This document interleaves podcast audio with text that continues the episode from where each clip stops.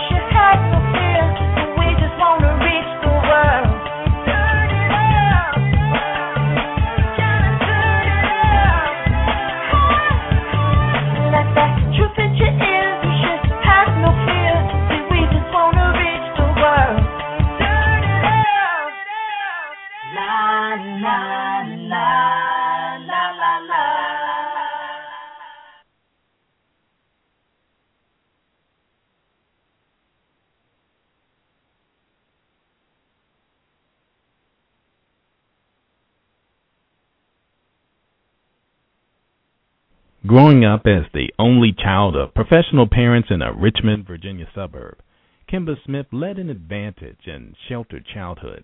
After graduating from high school in 1989, Kemba left the security of her family to continue her education at prestigious Hampton University in Hampton, Virginia.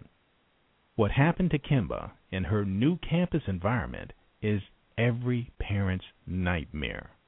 Away from the protective watch of her mother and father in an attempt to fit in, Kemba fell in with the wrong crowd and became involved with a drug dealer.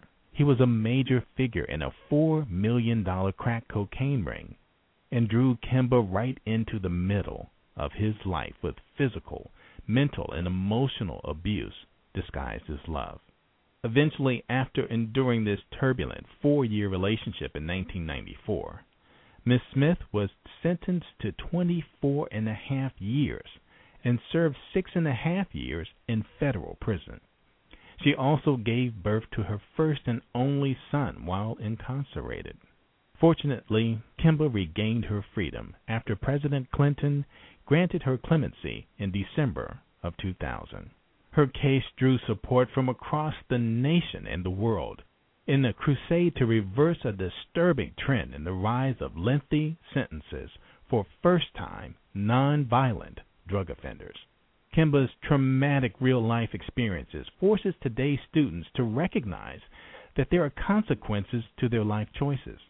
As a wife, mother, advocate, consultant, and public speaker, Kemba has received numerous awards and recognitions for her courage and determination to educate the public about devastating consequences of current drug policies. Ultimately, Kemba knows that there is a lesson in each experience in life, and she has embraced her experience, learned from it, and is now using that experience to teach others. There are so many stories of what could happen when a young lady goes away to college, and then there are stories of what actually did happen. Both can be a learning experience, but only one holds a measure of truth. Kemba Smith, welcome to A Measure of Truth.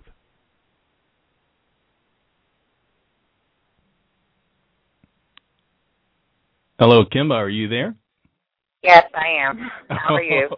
Okay, yeah, I saw you drop off the switchboard for a second, and I thought we had lost you for good. Well, welcome to A Measure of Truth. Thanks for having me. Well, thank you for joining us. I know that you're in some difficulty. You're a busy lady, and you're actually on the road trying your best to make it all work. And we appreciate your efforts. And hopefully, you heard a little bit of the intro. But you have such an amazing story because, as I spoke about, we often hear about all the things that can happen, all the warnings that parents give their children before going away to college, trying to prepare them for the worst. Tell us a little bit about what your mindset was when you actually left for college before these things actually took place in your life. My mindset was, that I wanted to be a pediatrician, that I was going to focus in on a biology major, and, meeting new people. I was very excited about leaving home and having my newfound independence because basically I was my parents' only child, and they were very protective of me and, didn't allow me much flexibility while I was in high school. And so I was very excited about, going off to college and having some independence. But when I got there, I basically, observed other people and compared myself to other people that ultimately had me dealing with some self-esteem issues. I didn't understand the fact that God made me as an individual and I didn't have to be like everyone else. And ultimately, I didn't sit back and observe first, who I should associate myself with and become friends with. And I was more so concerned about wanting to fit in and being a part of the cool crowd on campus. Right. So I somewhat lost my focus within the first few months of college life. Now, when things started to go a little, off the beaten trail for you, when things started, when you were making choices that you knew that were wrong, what was the thing that led you in that direction anyway? What was the motivation there?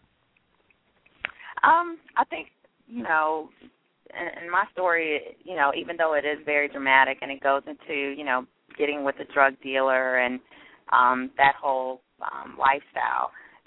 Any kid that goes to any college, whether it's a HBCU or, North Carolina State or what have you, there are certain dynamics of college life that, you will find people that are dibbling and dabbling in whether it be drugs or some type of illegal activities. It could be something not as dramatic as drug lifestyle, but, alcohol and drinking. So basically you're exposed to these things, and so ultimately that newfound independence had me interested in certain things and wanting to try new things. I see. And it wasn't a strong desire initially, but again, that's why I was saying, it's very important for young people to pick and choose who they want to associate themselves with, because ultimately I was, in circles where, people were doing different things. My roommate at the time at college, my freshman year, she dated a drug dealer. So I would see her come in and out of the dorm room with, new Coach bag, new tennis shoes, and, her guy, drove a nice car. And, I just kind of looked at it from the outside and wondered, what it was like, and it seemed fun from the outside. Right. Now, did you also, because you come from a very... very good background, and your parents did a good job of raising you. Did what you see actually make you think that you had less when you actually had more?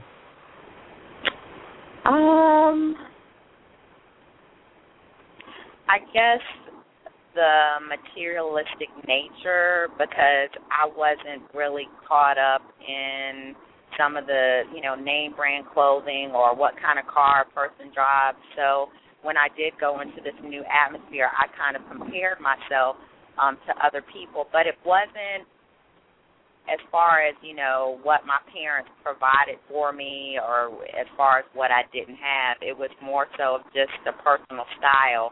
And that's where I'm saying the low self-esteem somewhat kicked in. But I wasn't looking at it as far as, you know, what my parents didn't provide or what I didn't have. I still was grateful at the opportunity that, you know, I was able to go to one of the most prestigious, you know, universities in the country, Hampton. So I knew that, you know, my parents provided the best and that I was at a good university. But when I got into that setting, I started feeling insecure about myself and the way that I looked and the way that I dressed and just, you know, because there were girls from California, New York, New Jersey, D.C., Baltimore, and I just would compare myself with them. And, you know, in response to your previous question, I would see, you know, girls going out with the guy that was the drug dealer that I eventually got into this relationship with. I would see him come on campus and pick them up and go out with them and see him come on campus and hang out with different students and guys. And so I just, you know, again, was curious and wondered, you know, who this guy was and why was everyone gravitating towards him. And did you know at that time that he was a drug dealer? Excuse me, say the question again. Did you know at that time that he was a drug dealer when you were still curious and sort of enamored by that lifestyle? Yes. I had heard that's what he did. And I knew that, like I said before, I knew that there were other upperclassmen girls who were Deltas, AKAs, on the dean's list doing very well, that I would see him come on campus and pick them up and knew that, you know, they were dating him or going out with him. So we were pretty much naive and not making good, you know, decisions or choices because ultimately, you know, in our mindset back then, we thought that whatever he did was his business and we're in school. So that was the way that we justified it or tried to make it seem like it was no big deal, but it was definitely a big deal. So tell us a little bit. So how did you meet him and how did he draw you in? I met him over a friend's house, a friend that I grew up with in Richmond, Virginia. We went to the same high school, and ultimately, you know, he was Peter was his name. He was Jamaican, and he came by over to my friend's house, and that's how we met. And ultimately, you know, we started talking soon thereafter after we met, and pretty much just, you know, started our relationship. Now, it had to be at a certain point where you realized that you had gotten yourself in pretty deep, and did you have a point where you became afraid and you understood that, hey, look, wow, I'm sort of taking a chance here. You know, things could go wrong at any moment. Were you ever there? And if so, what did you use to diminish that in your own mind?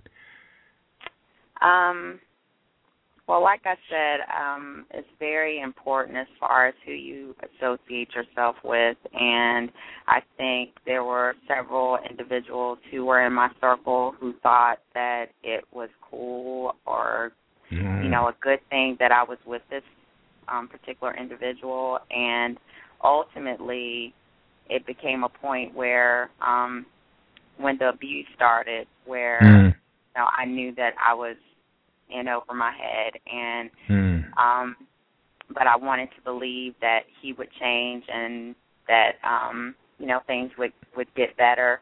And then, you know, things escalated. Just to fast forward, where he killed his best friend because he thought his best friend was cooperating with the authorities. So at that point, the love that I thought I had for him, or what I knew love to be at the time, which I had no clue, but led more so to me being afraid of him.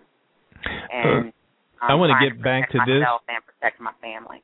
Right. Now, when you first started dating this guy, and let's get right to the point, right before this abuse started, and we want to talk about that too. You were still in contact with your parents, right? Yes. Now, you had to know that you were hiding this lifestyle from them, and you had to feel that, you know, at least at that point, that you were in a situation that your parents wouldn't approve of. Right. So tell me, what did you think about that in that instance when you were actually on the phone with your mom? Did you feel guilt, or did you just feel relieved to get off the phone afterwards and not having exposed yourself? You mean whenever I spoke to my parents? Yeah. yeah, there was a certain sense of guilt. There was also this, I guess, false sense of, you know, everything will work itself through, where I had hoped that by me staying in a relationship with Peter that eventually he would change, because he would have conversations with me telling me how he didn't like selling drugs and that he planned on doing something that was, you know, more productive and legal. And I had this fantasy in my head that, you know, eventually maybe things would turn around and he would stop selling drugs and, you know, we'd go off into this fairy tale and everything would be fine.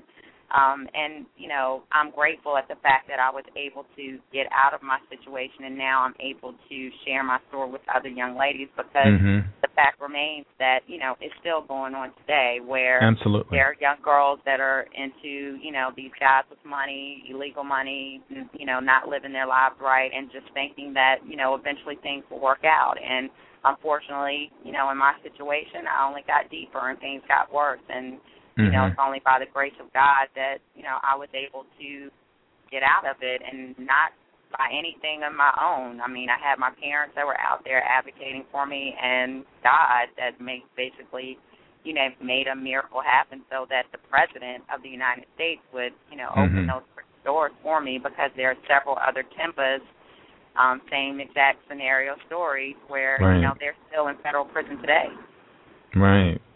Now, right after we get to this first incident of abuse, I want to talk about actually where your mind was at the day when this all fell apart for you. But it all started for you. It was an eye-opener when this abuse occurred. Tell us a little bit about that situation. How was it initiated? Well, it's a long, complicated story. I'm going to try to make it short. We got plenty of time. Well, initially, we were at a Greek picnic in Philadelphia, and ultimately he had met me at this celebrity basketball game outside, and he saw me walking with a guy, and the guy had kind of grabbed my hand when we were walking across the street. And there's a long scenario that goes along with that, but ultimately later when I saw him that evening, he questioned me about who this guy was, and basically me and another girlfriend had met this guy, and he was walking with us to help find our other college friends that were there. But ultimately, Peter said that that same guy was sent into that celebrity game to bring out two girls and to take them to a hotel, and there were going to be some guys there that were going to force sex on the two young ladies. And so he said for him to look up and see me and my girlfriend, and he eventually, you know, got angry as he was telling me what would have happened, and he started hitting me and beating me and telling me he was going to show me what was going to happen. And so that was the first time he ever put his hands on me, and I actually thought that, you know, my parents were going to be reading about me the next morning in the Philadelphia newspaper, you know, college student dead and found dead in a hotel room.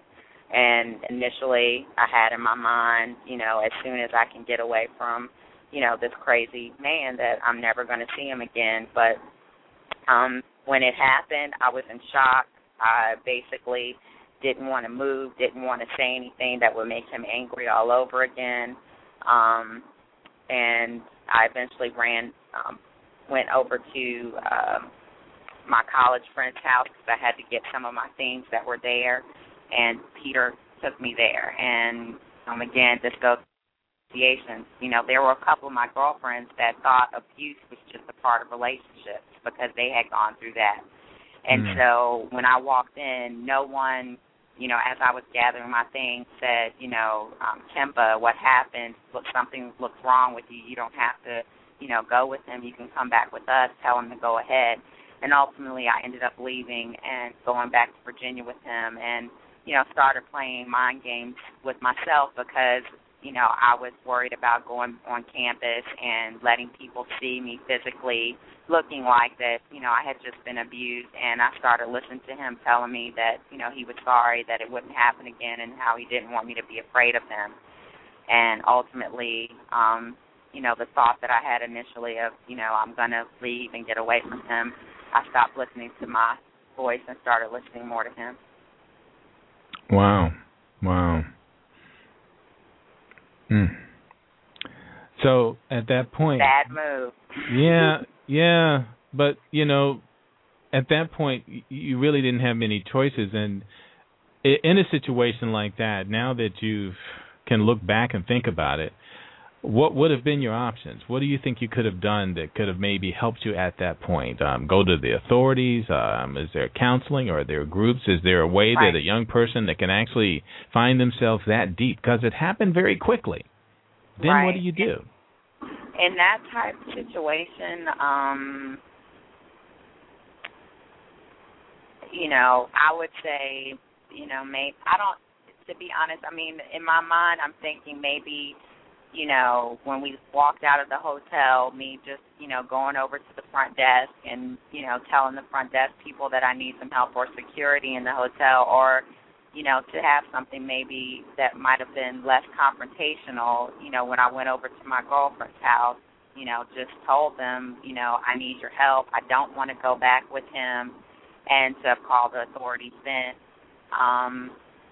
But, I mean, there was a sense in my head, you know, where I, you know, thought that, you know, my best option was just to go with him and to believe him that, you know, he didn't want me to be afraid of him because he didn't, you know, he wasn't physically with me before. Now, you know, oftentimes I talk about certain signs that, you know, one should look out for, and I do remember a particular incident where he did, you know, raise a red flag for me, but he didn't put his hands on me, he didn't yell at me or anything like that. He just told me that he didn't ever want me to jump for another man again when I had gotten up to open the door. You know, those are a couple of options, but, you know, I do think, you know, that I would have been able to get away if I really, you know, would have put more of an effort to leave. When that first incident happened. And I know, you know, again, like you had mentioned earlier, had I been open and honest with my parents, they would have done everything that they could have possibly done to protect me. My concern at the time, though, was, well, later into our relationship, was the fact that, you know, he felt as if my parents were the reason why the federal government was coming after him more so because they wanted their little girl back. So I was really concerned at the fact that he had been to my parents' home, and I didn't want any confrontation to come to my dad, you know, with him. So, and I knew that he could be violent. Absolutely. So you were actually fearing for your parents' lives, so there was a situation where you could have, but then you would have thought that you would have actually put them in jeopardy in the process as well. Right. Wow. That is just amazing. Now, he's the drug dealer. How did you get arrested? How did that happen? What was your involvement at that time? Yeah, I wasn't arrested. There was a period of time where I was with him. He was on the run from the authorities, and during that period of time, I was indicted by the federal government, and I actually did come back home, and at the time I was 7 months pregnant, and I had been with him for a period of time, and I came back home, and I had an attorney, and I had the attorney contact the prosecutor and let them know that I wanted to turn myself in, and my attorney at the time was friends with the prosecutor, so they had supposedly made a deal where the prosecutor would let me be in agreement with me coming home on bond so that I could give birth to my son. Mm-hmm. And basically I turned myself into the authorities, and the prosecutor reneged on his promise and read a statement, a statute from out of a law book, and the judge held me when I turned myself in.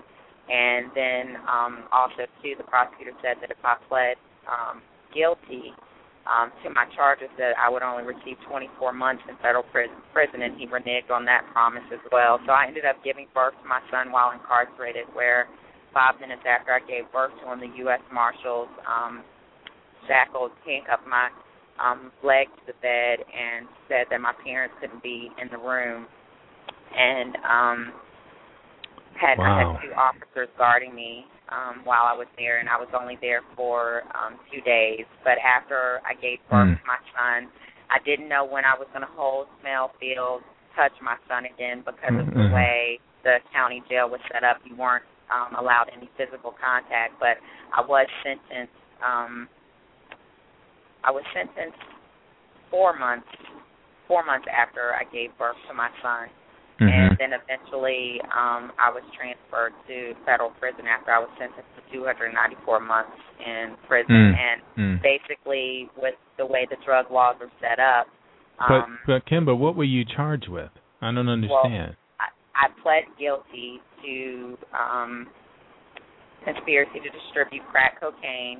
Mm. At the time, I pled guilty to conspiracy to distribute crack cocaine, false statements, and money laundering. And at the time when I signed the guilty plea, there was no drug weight attached to it. And I can remember telling my attorney, I just don't feel right about this. I told him I was scared, and pretty much he told me, I'm scared too, Kemba. So that did not make me feel good at all. But basically that drug conspiracy charge is the charge that carries the most time and weight, and because there was no drug weight attached to it initially, later they put that I was held accountable for 255 keys of crack cocaine. And basically with drug conspiracy sentencing, you get sentenced to X amount of time based upon the amount of drugs that are in the conspiracy.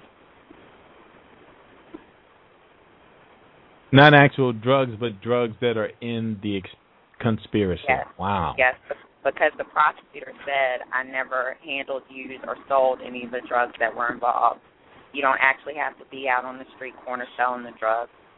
So that's, also a main point that I try to drive home to our young people, especially, in our urban communities, so because, they get delusioned by, the fast money, the cars and everything, and especially the young, the girls. And it's very easy for you to, get caught up in that, and you think you're not doing anything, but sometimes just your association can get you caught in the middle of it. So he's still out. He's still out and about, or did they have a case on him as well? You asked me if he's still out and about now? No. We'll get to that eventually, though. But at that time, he was still free, correct? He was still free, but it was only I turned myself in on September 1st, 1994, and he was found murdered in Seattle, Washington, on October 1st, 1994.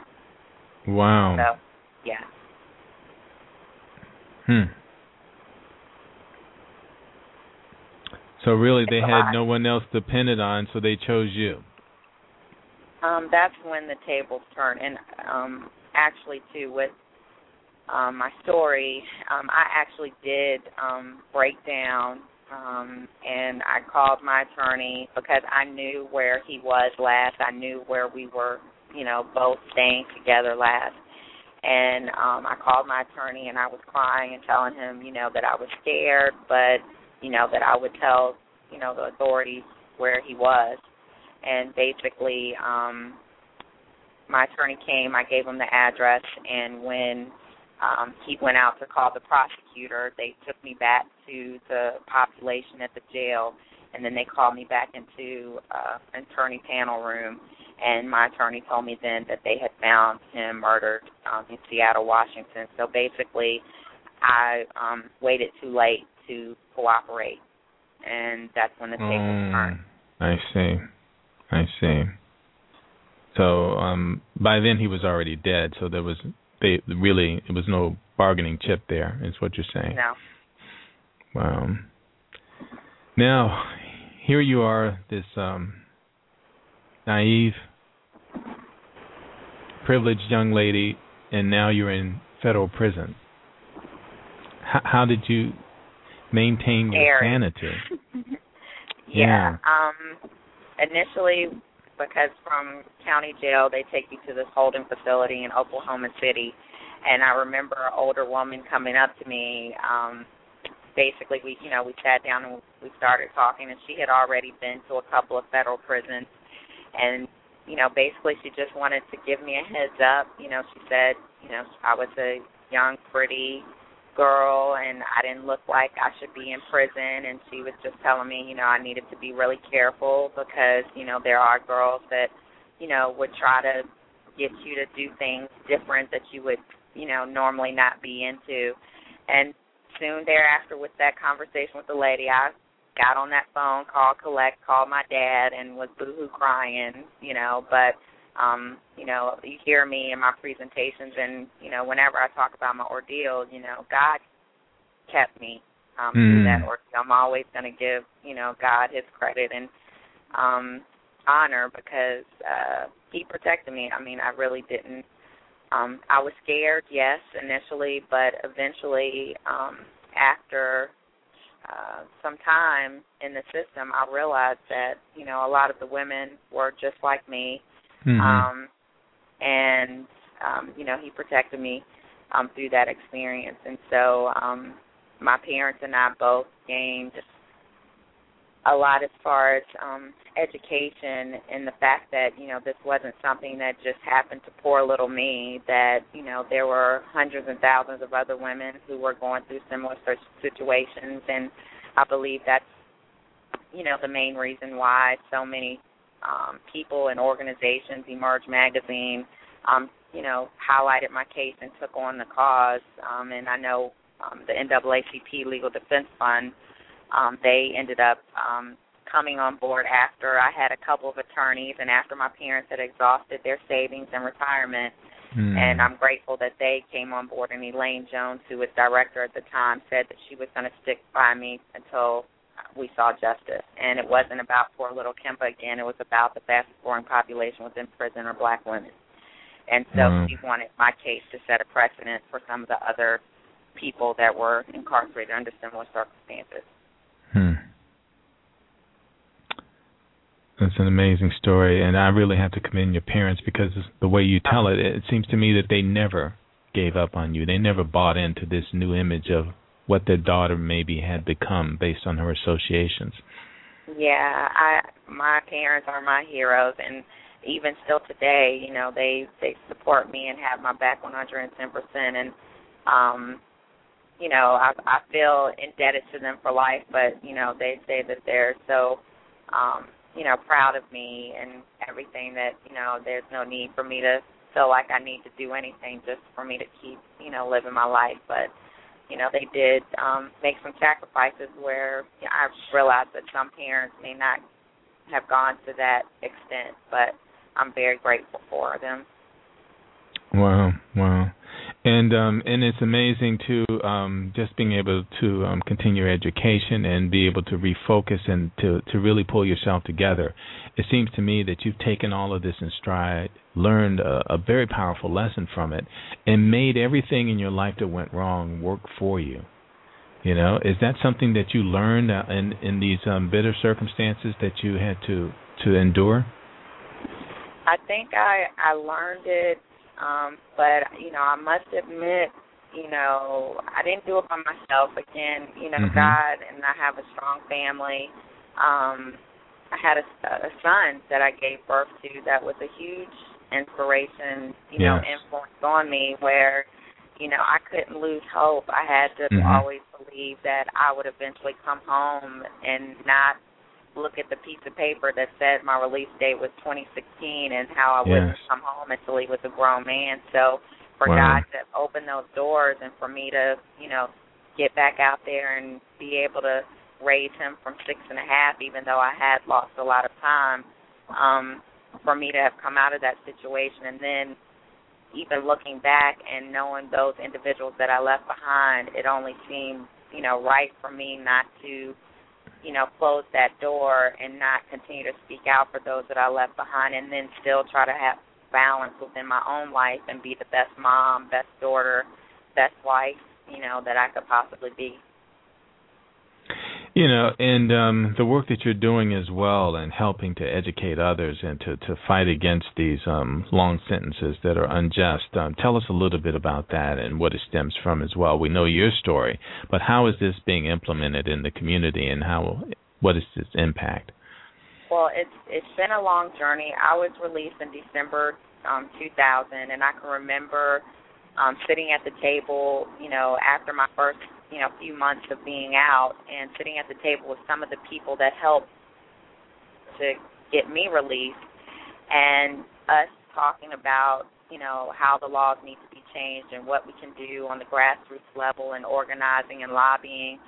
And I started to get frustrated at the fact that, you know, change is slow, especially when you're, you know, dealing with issues such as these where, you know, it's political, where, you know, congressional members don't want to be perceived as being soft on crime. And, you know, but there have been so many media news broadcasts, publications that have had highlighted this issue of mandatory minimum drug sentencing and first-time nonviolent offenders, where, you know, the President of the United States, Bill Clinton, released a handful of us, and I had no comprehension as to why no one else could benefit from it, even though they knew that there were much more. So, in my opinion, change wasn't happening fast enough, and it was very frustrating initially, but, you know, I realized that me speaking out and continue being a human face for the issue and going up on the Hill and,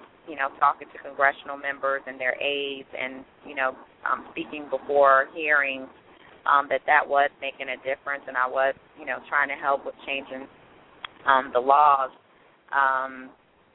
And, you know, basically it wasn't up until there have been some small incremental changes.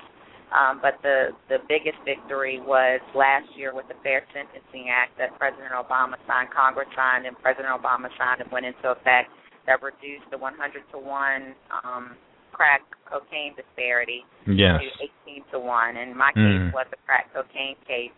And so that was a significant victory, even though, in my opinion, it should be 1-to-1.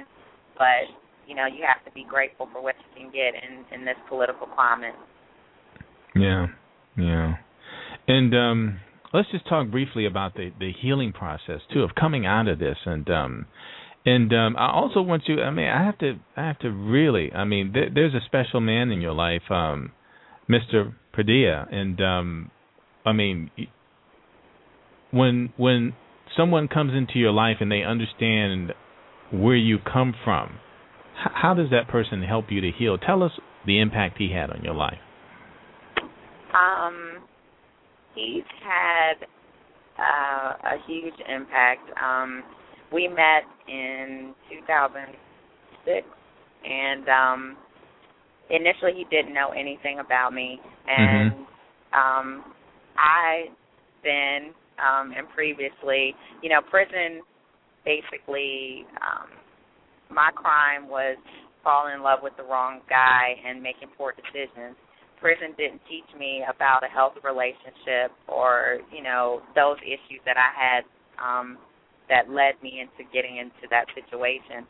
And so I had trust issues and everything coming out. And but I also was strong-willed enough to know that I wasn't going to be that female, that woman that constantly gets into these, you know, abusive relationships and, you know, just making poor choices. I did learn from that situation, but I did have trust issues in meeting my husband, and basically, you know, he knew my ordeal and my experience, and he understood why I would have trust issues. And so basically, you know, he was just patient and understanding with me, and you know, I don't know how much he would be in agreement with me telling, but you know, he, if I did have some insecurities, he would sit down and talk to me and, you know, explain certain things. And I had dated guys previously, but he just presented himself to be, you know, a really upstanding guy and open and honest with me about certain things. So,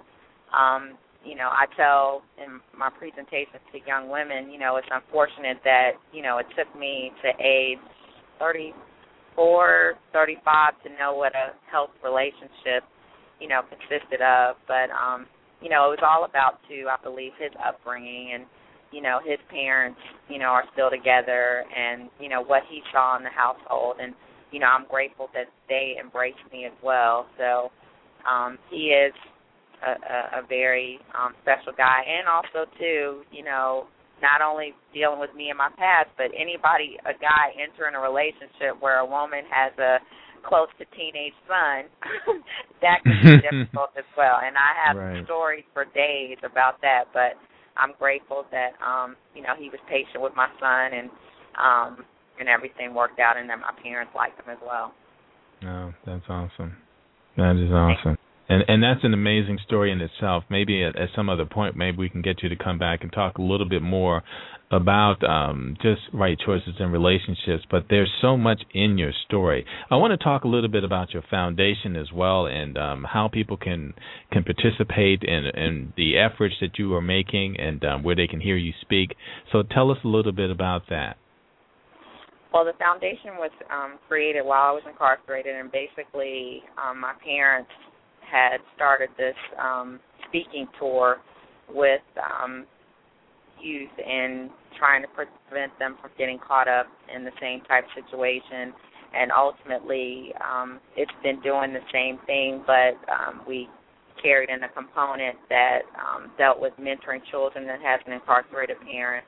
And then I collaborated with an organization, National Alliance of Faith and Justice, with a program called What's Love Got to Do With It, and there are links on my foundation page about those programs. But I'm also gearing up to try to do something focused around my book and a curriculum and workbook to go along with that. But ultimately, it's still, you know, trying to guide our youth, and also, you know, dealing with women and relationships and young girls, and making healthy choices as it relates to that, and you know, making sure that, you know, our young people have their dreams and goals become a reality, and to learn from, you know, other people's pitfalls. So, because I don't believe a young person has to make each and every mistake there is to make in life, that they can learn from other people's stories. And, you know, oftentimes we as an adult, we don't want to expose those things. Some of the time we want to make it seem like, you know, we've had, you know, things all together, you know, ever since we came out the womb. But, I do think, you know, when you're, you know, real and open with our young people as far as some of our own personal experience, that they do have a tendency to open up more to talk about issues that they're dealing with today. Oh, that's great. You know, and we want to just bring on someone else who's very familiar with your story as well, and they've had an opportunity to hear about it and understand the story and its impact on other people who've heard that. Dr. Pittard, are you there? I'm here. Well, Dr. Pittard, introduce yourself, and tell us a little bit about what your take is on this story. Sure. Well, first of all, Kemba, thank you so much for being so transparent about your journey. I think it takes a lot of courage and tenacity to really live the, you know, the sort of journey that God has intended for you, and for you to be making such meaning on other people's lives. So I just want to thank you so much. I feel like I've known you. I went to Hampton, and I blogged about you today, actually, because it took me right back to orientation. And you know, just I know you remember when we came to Hampton, there was orientation, and because of your journey, that was a huge part of how we were, quote-unquote, oriented into Hampton. So we talked a lot about you, and we had heard your story, and it was part, like, mysterious, like, oh, my gosh, this is really happening. But as you talk about, this is such a reality. This is such an issue. And I know when I was at Hampton, it was, my tenure was 98-02, there was definitely a lot of drug activity in the Tidewater area. And there was definitely a lot of connection to that part of the state to our campus. And, you know, just in listening to you now and having had the opportunity to have gone, you know, continue my education and to be rethinking and reflecting upon those events, what you're saying is so powerful, especially because at the time that happened to you, you were a young adult. So when we're talking about that time frame, we're so impressionable as people. And what I find fascinating about your story is, yes, you came from a privileged background. I actually know someone who went to your high school who knows you from church. So there's so many different sort of areas of connectivity. But the reality is that story is so prevalent, unfortunately. And It makes me think a lot, though, about prevention, and not just in terms of the type of relationship that you were in, but also in a lot of the effects that were caused by it to you. For example, domestic violence. I mean, we hear so much of our young children who are struggling in domestic or in violent relationships so early. And right. That really stands out to me. Like, that's something that I don't think that we talk enough about. And as you talk about, you were really trying to fit in. You were really finding yourself. You know, you wanted to be a part of a larger community. So really the implication and the impetus then comes back on us adults, and really how, especially as administrators and educators, mm-hmm. we're being really honest about these issues. Like, how are we having those types of conversations and that kind of dialogue? Just as I left the University of Virginia, we experienced a serious tragedy on our campus, but similarly it was a domestic violence situation. I mean, of course, different circumstances, but it just affirms that what our youth are struggling with during that time period is so complex and so intense. And I wonder, from your perspective, what do you think? I mean, we've heard you share so much, and I really appreciate that. What do you think would have really helped? Or would there have been any conversation, or would there have been some sort of mediation that would have made you think different? Or do you think that that was something that was just destined for your life? Well, when I, reflect back so long ago with starting out at Hampton, and, I started during pre-college, which was during the summer, and I do think maybe something that could have made a difference is if more emphasis would have been put in freshman orientation and just getting students, acclimated to the reality of the fact that they are going to be defining themselves and finding out more about who they are, and to discuss, some of the insecurities. And I know, they had Big Sister, Big Brother programs. I don't even remember if it was official, but I know that we were assigned, like, Big Sister. And it was kind of surface stuff back then. And it may be different today, but, maybe if there could be, group sessions with the freshmen, just to kind of get your mind right about, what you're in store for. And like I said, during my freshman orientation, the main thing, I remember was being discussed was just, not walking on campus by yourself, Mm-hmm. It really, I don't remember it, really being any type of in-depth conversation about issues that, you can actually encounter. So I think giving students heads up about it, and, maybe even having, because, people go before, boards at colleges where, they have,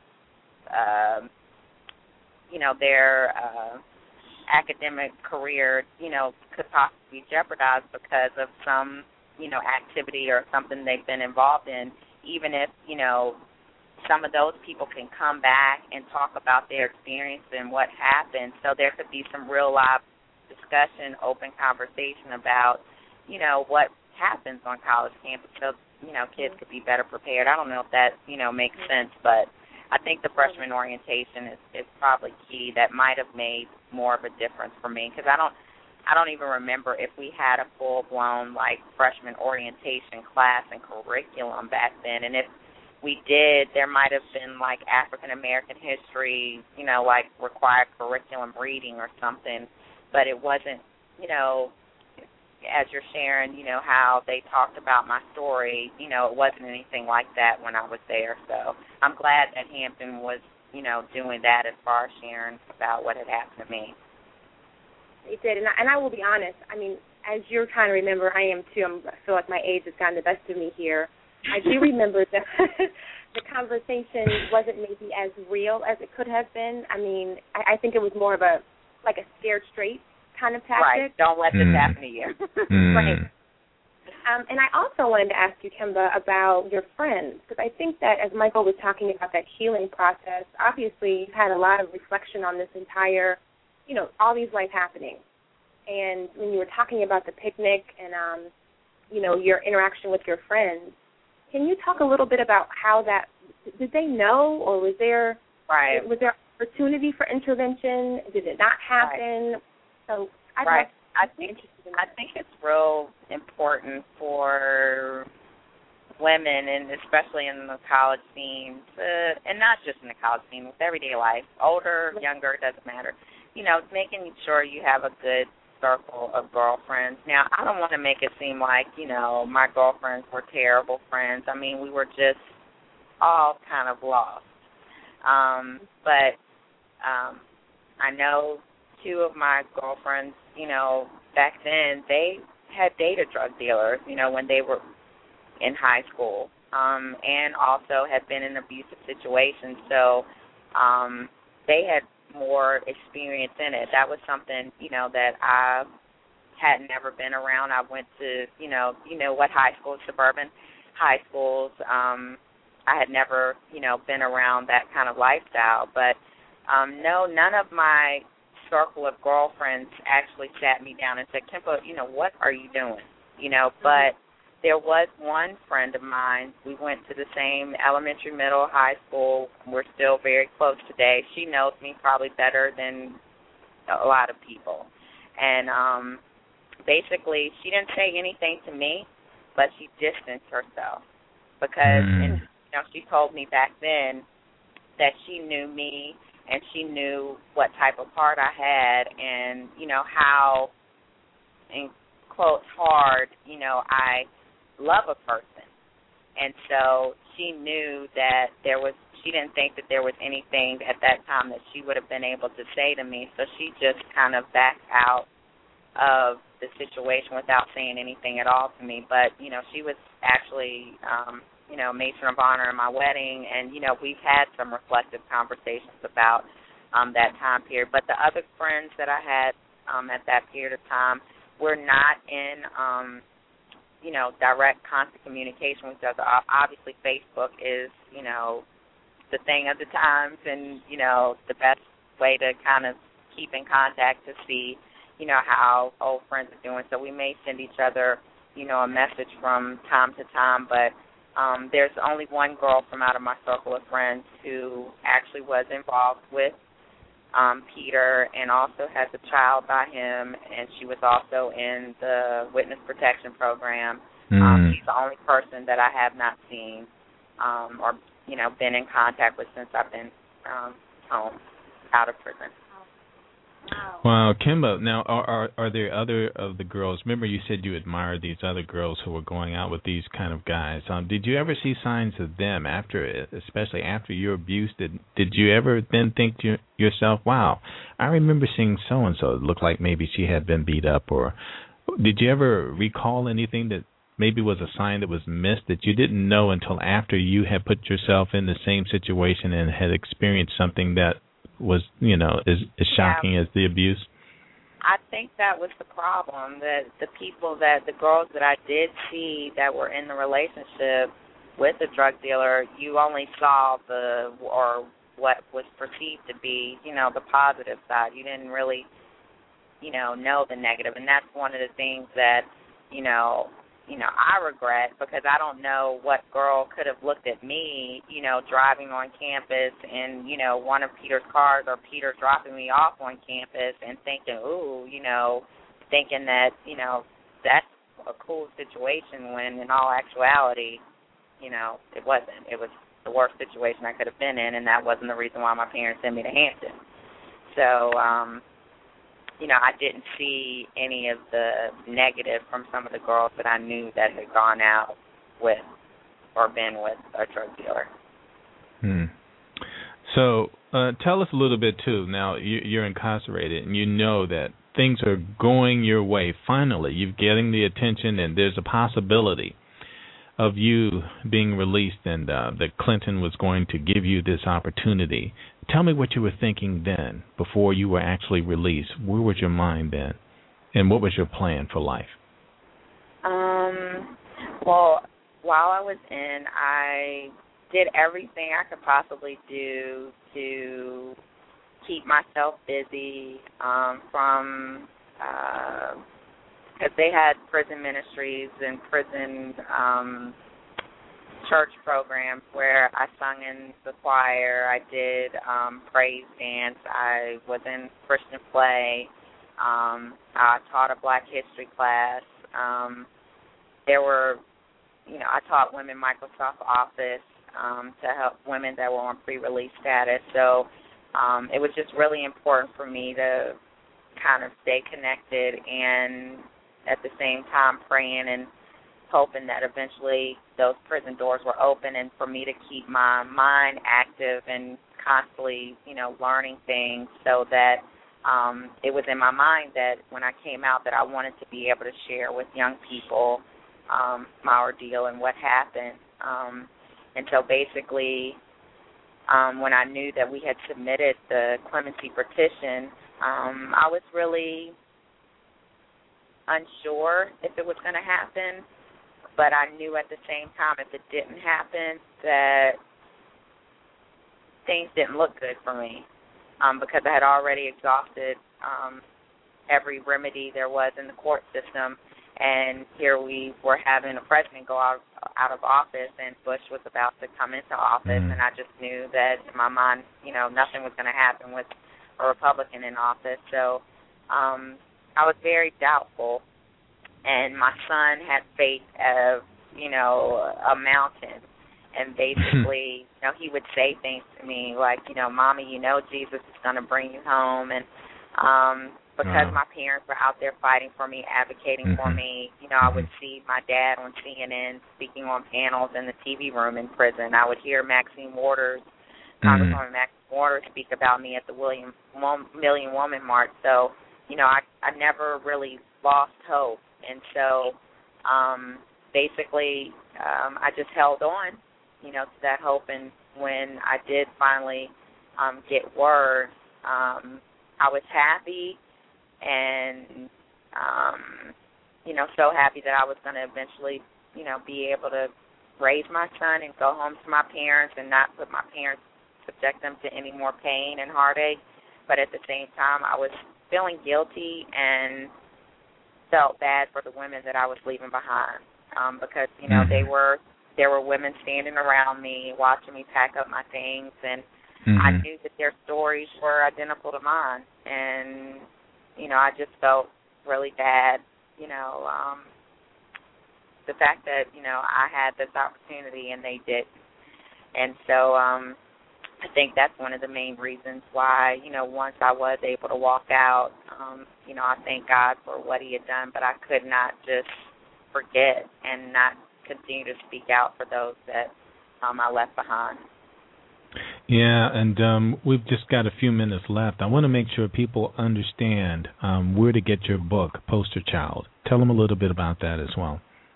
Yes, well, it's taken me a while to finally have my story in print, but I'm so grateful that it is done and completed. You can go to my website, which is www.kembasmith.com, and order your copy of Poster Child, The Kemba Smith Story.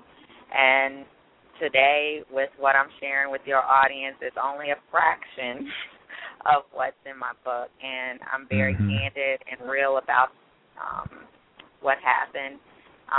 And to this day, my mom, she's probably like, Kemba, why are you putting all this? My mom has not read the whole book, but she understands that there are people that will learn from it and that it's going to save lives. So, you know, I just continue to pray that God allows my story to do what it needs to do, because eventually I won't be able to tell it anymore. Kids will not listen to me anymore. I'm just fortunate the fact that, you know, God has blessed me to put me in a position where kids, you know, want to listen. But eventually I hope the story will tell itself. Well, thank you. Thank you, Kemba, and I appreciate you coming on to tell your story. And we look forward to talking with you again in the near future. And special thanks to Dr. Pittard as well for calling in and putting in your input as well. We really appreciate that. Thank you, Dr. Pittard. And thank you, Michael. I really appreciate you for having me on your show and helping me get the word out. Well, thank you. A special thanks also to our producer, Donna Hardman. And before you go, here's a little something to take with you. Ask God for wisdom daily, but know that your lesson can come from anybody or any situation, good or bad, friend or foe. Watch your thoughts, they become words. And watch your words, they become actions. And watch your actions, they become habits. And watch your habits, they become your character. And watch your character, it becomes your destiny. Until we meet again, take care of what becomes of you.